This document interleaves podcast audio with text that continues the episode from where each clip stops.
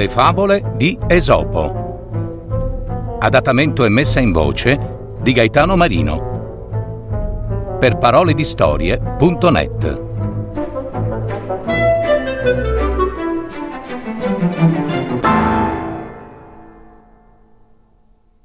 Il lupo e il pastore. Un lupo non aveva avuto fortuna nella caccia e per questo non mangiava da tanto. Per giorni e giorni seguì un gregge di capre, ma veniva sempre scoperto. Ma il bisogno, si sa, nutre l'ingegno, e il lupo, spinto dalla fame, pensò ad uno stratagemma. Mentre nella notte il pastore e il cane dormivano, esso si sarebbe avvicinato silenzioso, avrebbe rubato il tabarro, il cappellaccio, il bastone del pastore e si sarebbe poi travestito per rubare le capre. Il lupo disse Eh, con questa idea farò un colpo fantastico di cui parleranno nei prossimi secoli.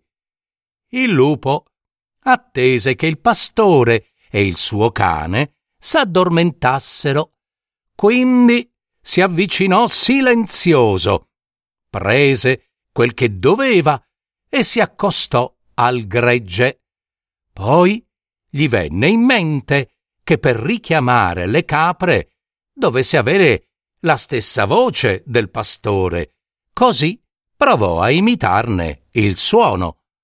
Ma al posto della voce del pastore gli venne fuori un ululato, un ululato terribile e inconfondibile, quello dal lupo, che svegliò il pastore, i cani e il gregge di capre.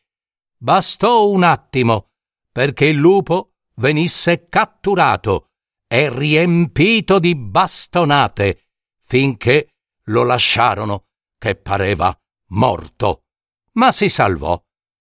Quando riuscì a stare nuovamente sulle zampe, il lupo fantasioso tornò nella sua tana ancora più affamato di prima e disse Ecco qua.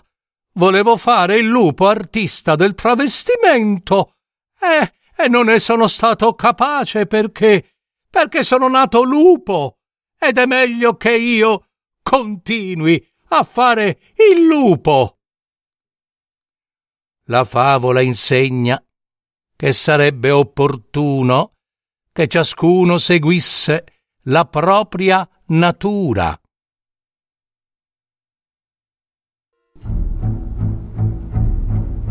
Avete ascoltato Le favole di Esopo. Adattamento e messa in voce di Gaetano Marino. www paroledistorie.net